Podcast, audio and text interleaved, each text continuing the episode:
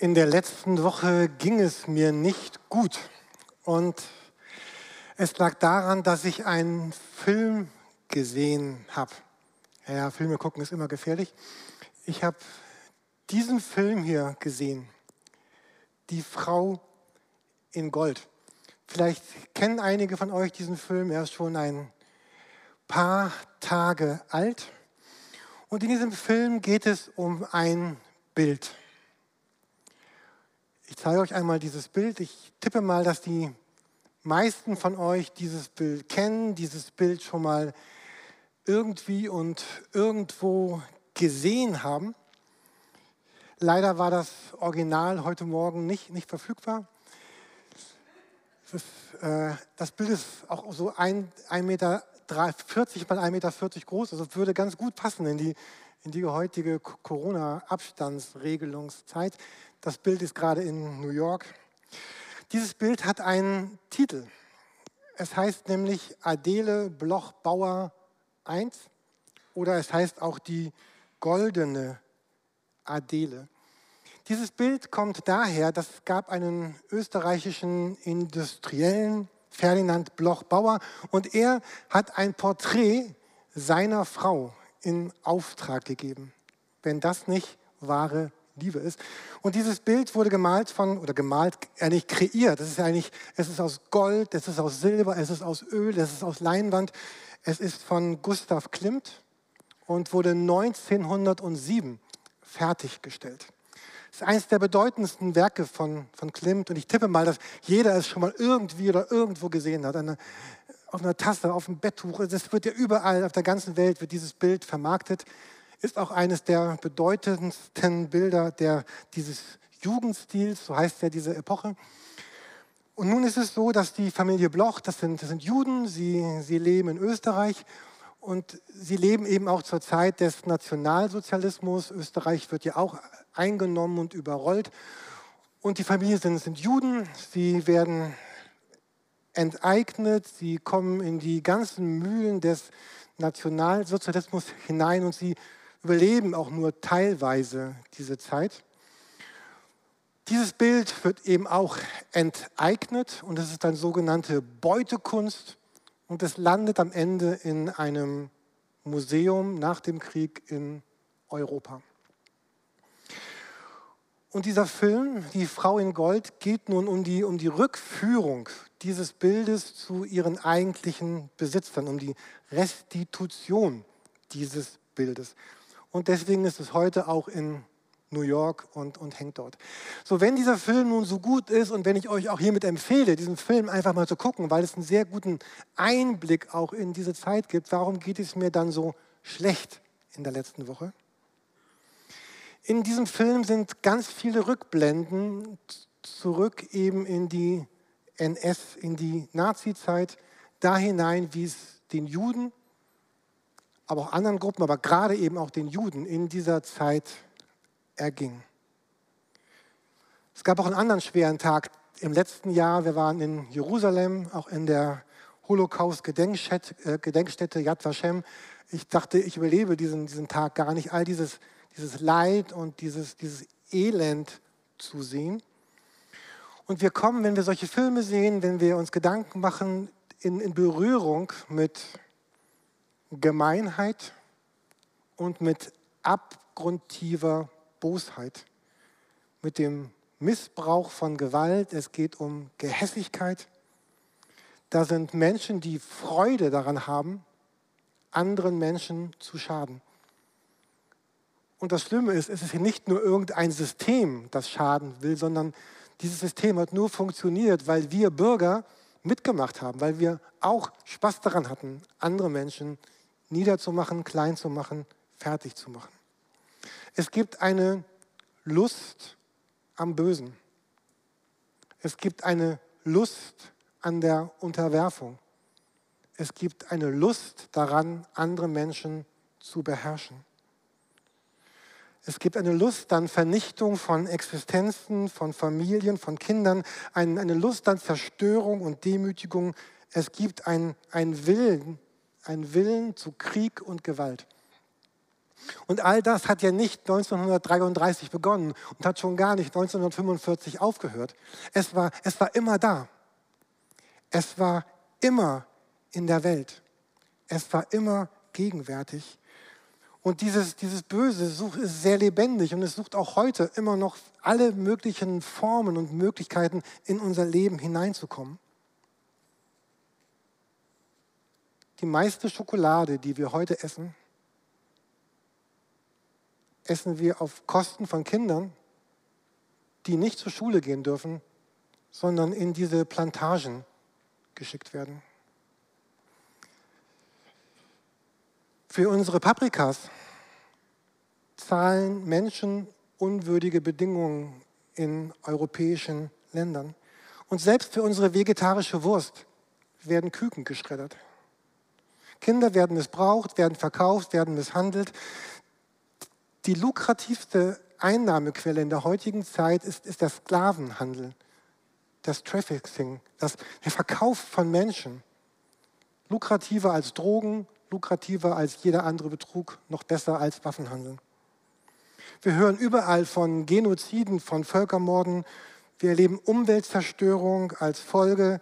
Gibt es Hungersnöte und Verwüstung und Vertreibung. Weltweit sind etwa 80 Millionen Menschen auf der Flucht. Einige von euch sind hier in Deutschland angekommen und es ist gut, dass ihr da seid und ihr habt das erlebt, was es bedeutet. Rassismus, Sexismus, religiöse Unterdrückung, Gewalt in der Familie, heilige Kriege, Konflikte am Gartenzaun. Wie viele Menschen haben keinen Zugang zu frischem Wasser und wir waschen mit Trinkwasser unsere Autos? Und in Südamerika sterben Wälder für unsere Avocados. Und all dem gemeinsam ist, dass, dass wir sagen, es ist der Wunsch, etwas haben zu wollen. Egal, was es kostet, egal, was es andere kostet. In allen möglichen Ausprägungen erleben wir diesen, diesen Wunsch haben zu wollen, egal was es andere Menschen kostet. Und ich war so bedrückt nach diesem Film und ich, ich, ich saß dort, ich gucke mir diesen Film an, sage, ich bin Christ, glaube an den liebenden Gott und ich habe gedacht, Gott, was soll das? Wenn es einen Gott gibt, warum greift er nicht ein? Ich denke, wenn ich Gott wäre, es würde, es würde anders aussehen. Immer wenn ich das sage, sagt meine Frau, Jürgen, ich bin auch ganz froh, dass du nicht Gott bist. Ähm, aber vielleicht könnt ihr diese Stimmung nach, nachvollziehen. Ja, wir, wir beten, ich will heute Morgen gar nicht so in Schimpfen kommen, aber wir beten so für die Luxusfragen unseres Lebens. Äh, und weltweit ist, so eine große Not und ein großes Dilemma. Und ich saß wirklich so ein bisschen enttäuscht und verbittert. In, in der letzten Woche äh, an, ging ich durch mein Leben. Ähm, erkennt ihr die Seite äh, jesus.de im, im, Internet, Website jesus.de, und sie äh, versenden äh, jeden Morgen, wenn man sich da einmal registriert, so eine E-Mail e mit, mit zwei Bibelversen. Ein Bibelvers aus dem ersten Teil der Bibel, Altes Testament, ein Teil aus dem zweiten, Neues Testament. Und gerade der Tag, nach, nachdem ich diesen Film gesehen habe, äh, kommt diese E-Mail von, von jesus.de. Ähm, das heißt Early Bird, früher Vogel, früher Vogel fängt den Bibelvers. Äh, und das sind immer diese beiden Bibelverse. Und für mich war das so wie, ich habe es erst gar nicht verstanden, aber ein bisschen später habe ich gemerkt, das ist eine wirkliche Antwort auf meine existenziellen Lebensfragen, die ich gerade habe. Und ich möchte mir heute Morgen diese, diese beiden Bibelverse mit euch gemeinsam hier anschauen. Und ich denke, es ist so ein, ein Muster, was, was mir geholfen hat, um ein bisschen zu begreifen, wie, wie Gott wirkt. So, da ist der erste Bibelvers hier ein bisschen größer aus Psalm 8, Vers 7, aus dem ersten Teil der Bibel. Dort lesen wir, da spricht Gott über den Menschen, also über, über mich, über dich, über uns. Und er sagt, du hast ihn, also den Menschen, zum Herrn gemacht über deiner Hände Werk. Alles hast du unter seine Füße getan. Und Gott hat das mit, mit aller Konsequenz getan. Und ich lese diesen Bibelvers und denke, Gott, das, also ein Teil in mir denkt, Gott, warum hast du das bloß gemacht? Musste das sein? Warum hast du dein, deine Schöpfung den Menschen anvertraut? Aber Gott hat das ganz, ganz konsequent getan. Du hast den Menschen zum Herrn gemacht über das Werk deiner Hände. Also Gott hat die, die Erde geschaffen, er hat diese Welt geschaffen mit all dem, was diese Welt, Welt ausmacht. Er hat sie ins, ins, ins Leben gerufen, er hat sie gemacht mit all den Menschen, mit den Bienchen, mit den Blümchen, mit den Jahreszeiten. Und er sagte, ich, ich liebe diese Welt. Diese Welt ist meine Schöpfung. Ich wollte sie. Und ich gebe sie den Menschen, damit sie sie nutzen und er sagt jetzt, Mensch, jetzt bekommst du diese Welt und jetzt übergebe ich sie dir und übernimm Verantwortung für diese Welt, dass andere Menschen mich, Gott kennenlernen und dass diese Welt ein Ort ist, der, der lebenswert ist, bleibt und den du entwickelst. Und es ist deine Bestimmung, Mensch, für diese Welt zu sorgen, dich um diese Welt zu kümmern, diese Welt zu behüten und zu pflegen. Ähm, und darunter steht der Bibelvers nochmal aus einer anderen Übersetzung die Werke deiner Hände hast du ihm anvertraut. Alles hast du ihm zu Füßen gelegt. Die Werke deiner Hände hast du ihm, also dem Menschen, also dir, mir anvertraut, hast du uns zu Füßen gelegt. Und stell dir vor, du hast etwas, etwas Wunderbares geschaffen, also du jetzt, also etwas gemacht, vielleicht etwas Technisches oder etwas Kreatives, etwas Künstlerisches. Du hast ganz viel Energie, Zeit, Kraft, Liebe investiert, um etwas wirklich Schönes zu schaffen. Und, und, und wem, wem wirst du diese Schöne anvertrauen? Wem wirst du das geben? Oder stell dir vor, du hast ein neues Auto äh, gekauft und wer darf das denn fahren?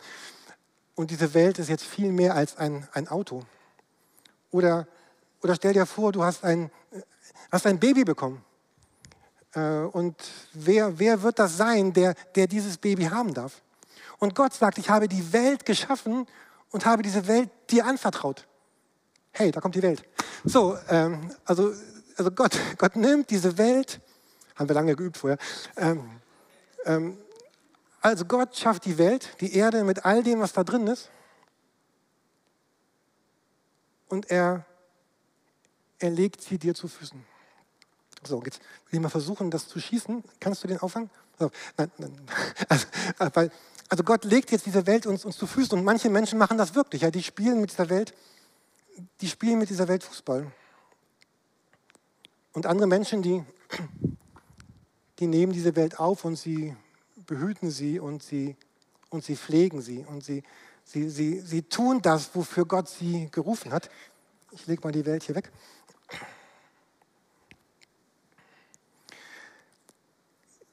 Die Welt mit, mit all dem, was die Welt ausmacht, die Menschen, die Tiere, ihre ganzen Zusammenhänge, all die Schönheit hat Gott dem Menschen gegeben.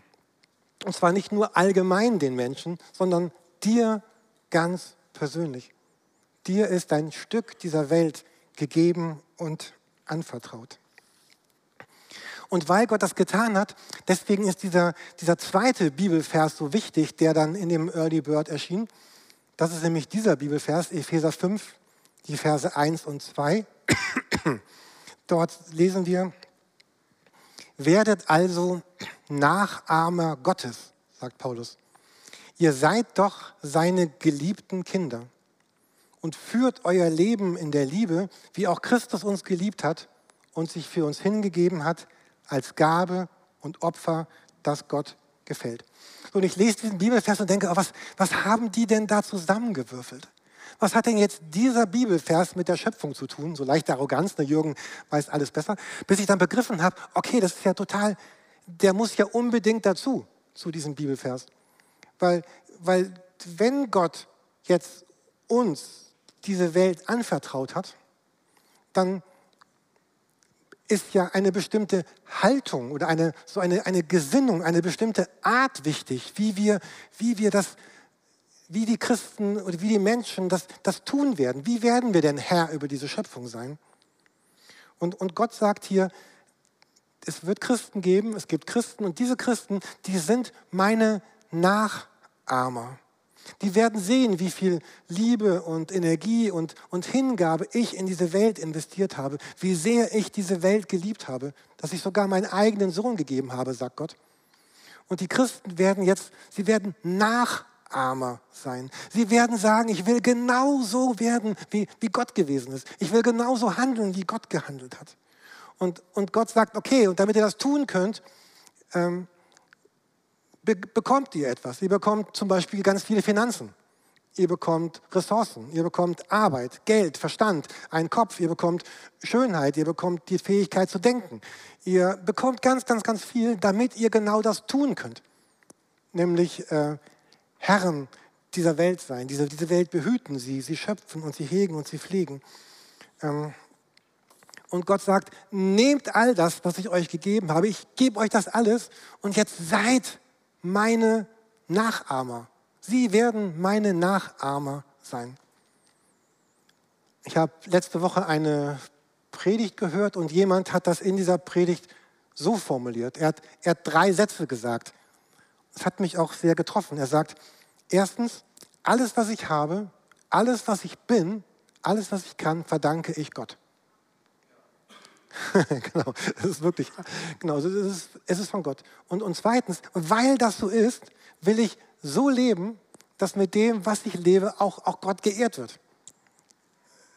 Und drittens hat er gesagt, ich will so unterwegs sein, dass das, was ich tue, einen echten Nutzen hat für andere Menschen.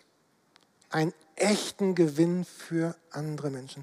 Es gibt nämlich auch ein anderes Nachahmen, und das ist ein Nachahmen, aus dem Gott uns, uns rausholen möchte.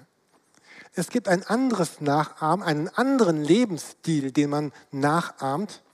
Und dieser Lebensstil sagt, ich verwende das, was ich habe, das, was ich bin, für mich, um mich hier komfortabel einzurichten. Und dieser Lebensstil geht so, ich möchte immer besser, ich möchte immer bessere Urlaube, immer bessere Technik, immer bessere Kleidung, immer bessere Autos, bessere Küchen und Badezimmer, bessere Computer, bessere Weine, bessere Wohnungen, bessere Wellness-Oasen. Oasen. Und ähm, vielleicht hört ihr die Impulse unserer äh, Philippa-Serie. Äh, Silvano sprach ja neulich über das Bürgerrecht im Himmel. Und, Gott sagt, ey Leute, ihr habt ein Bürgerrecht im Himmel, ihr, ihr müsst jetzt nicht alles hier investieren für dieses Leben, weil äh, das, das Beste kommt erst noch. Und was Gott sagt, ich wünsche mir, dass diese drei Sätze auch euer Leben predigen, äh, prägen, predigen, predigen auch. Äh, was ich habe, bin ich von Gott. Was ich tue, soll Gott ehren. Und was ich tue und bin, soll einen echten Nutzen haben für andere Menschen um mich herum. Das Schlechteste, was heute Morgen passieren kann, äh, dass irgendjemand sagt, oh Jürgen, jetzt bekomme ich aber ein ganz schlechtes Gewissen. Ein schlechtes Gewissen verändert ja gar nichts. Ne? Das ist einfach nur blöd. Ähm, müsste, sollte, könnte, hat wenig gute Kraft, mein Leben zu irgendwas zu verändern. Und deswegen ist ja diese Aufforderung hier im Epheserbrief, wenn wir noch einmal kurz auf den Text drauf schauen, diese Aufforderung heißt ja, werdet also, äh, werdet Nachahmer. Also, also werde jemand, der, der Gott einfach nachmacht, der hinterhergeht und interessant sind die, die Begründungen, die da drin sind. Da steht nämlich drin, weil ihr seid doch seine geliebten Kinder, ihr seid geliebt und Christus hat sein Leben gegeben als Gabe und Opfer für euch. Führt euer Leben, wie auch Christus euch geliebt hat. Also Christsein bedeutet, ich, ich gucke mir an, wie hat denn Jesus gelebt? Wie war Jesus denn unterwegs? Und dann sage ich, so möchte ich auch sein. So möchte ich auch werden. Ich schaue mir an, wie hat, wie hat Jesus Menschen begegnet? Wie ist, hat, ist, wie begegnete Jesus Menschen? Und, und so möchte ich auch Menschen begegnen. Ich schaue mir an, mit was für Werten hat denn Jesus gelebt? Und diese Werte sollen nun auch in mein Leben ich schaue mir an, was hat Jesus eigentlich gegeben und geopfert. Und ich möchte auch etwas geben und, und opfern. Und Nachahmer Gottes zu sein, hat immer auch was mit, mit Opfer zu tun. Also es tut auch ein bisschen weh. Also Verantwortung zu übernehmen. Ich glaube, das weiß jeder, der schon mal für irgendwas Verantwortung übernommen hat. Es tut auch ein bisschen weh, weil es herausfordert, weil es schmerzt, weil es mit Opfer zu tun hat. Und, und der Grund, warum die Christen so leben werden, sagt Gott, ist nicht deswegen, weil sie irgendwie bessere Menschen werden wollen oder weil sie Gott glücklicher machen wollen oder weil sie ein schlechtes Gewissen haben, sondern sie, sie werden so leben, eigentlich aus zwei Gründen. Weil sie, ne, drei Gründe. Sie sind total überzeugt davon, dass Gott sie absolut bedingungslos liebt. Und, und zweitens, sie wollen jetzt Nachahmer von, von Christus werden.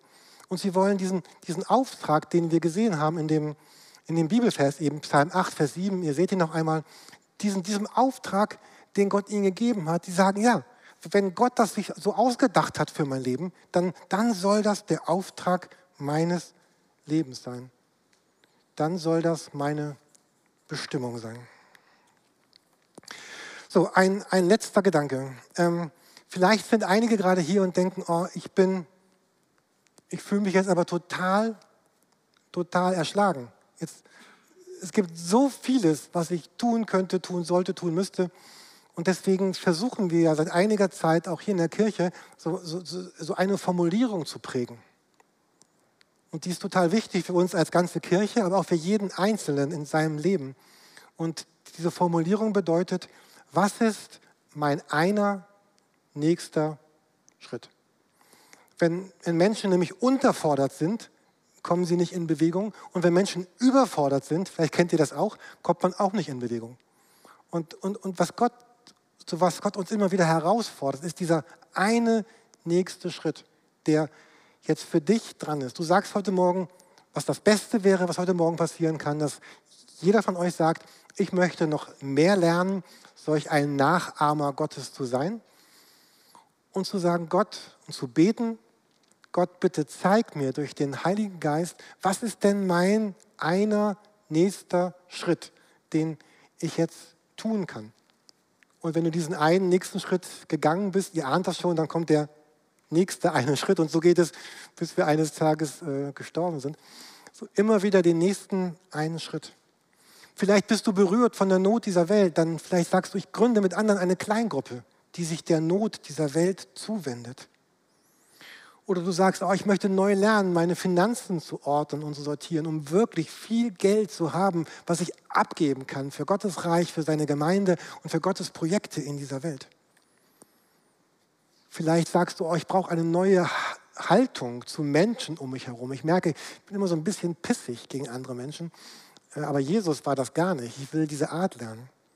Oder du sagst, ich will es lernen, neu über Jesus zu sprechen oder irgendeine Aufgabe im Reich Gottes zu übernehmen. Oder du willst dich verbindlich einer oder dieser Kirche anschließen. Oder du merkst, ich habe ganz viel Bitterkeit in meinem Herzen und ich brauche Vergebung, und, um, um in Freiheit zu leben.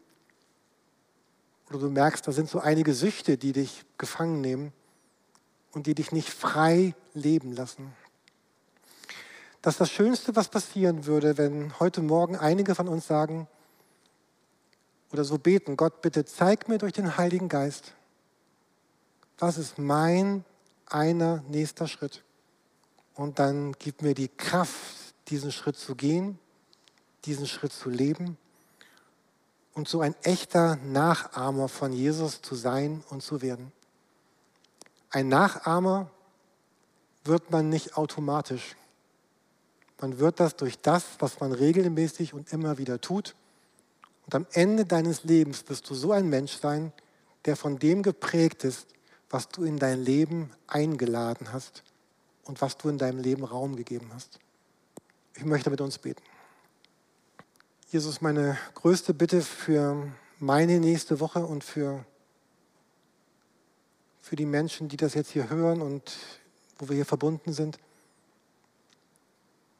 Bitte sprich durch den Heiligen Geist in unser Herz hinein, in unseren Verstand, in unseren Willen und sag uns, was so dieser eine Schritt ist, der jetzt für uns dran ist, um dieser Nachahmer von dir zu werden. Bitte rede jetzt. Was ist dieser, dieser eine Schritt?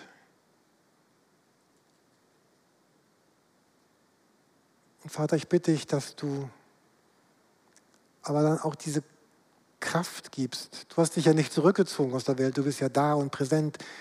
Die Kraft gibst, das auch zu leben. Du hast gesehen, wer gerade gesagt hat, dass er jetzt Christ werden möchte, zum ersten Mal in sein Leben mit dir starten will, dann gib der Person den Mut, dich als Herrn ins Leben einzuladen, Ja zu sagen, mit jemandem zu sprechen, zu beten, sich taufen zu lassen. Und du siehst all die Christen, die gerade Entscheidungen getroffen haben, was sie neu in ihr Leben einladen wollen.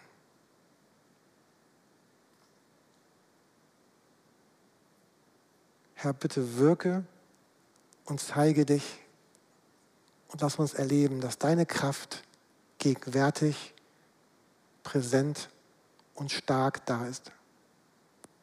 Danke für deine Liebe und begleite uns dabei, wenn wir es lernen wollen, Nachahmer zu werden. Amen. Und der Herr segne dich und behüte dich. Der Herr lasse sein Angesicht leuchten über dir und sei dir gnädig. Der Herr erhebe sein Angesicht auf dich und gebe dir Frieden. Und so segne dich der Vater und der Sohn und der Heilige Geist, der war, der ist und kommt und bleiben wird in alle Ewigkeit. Amen.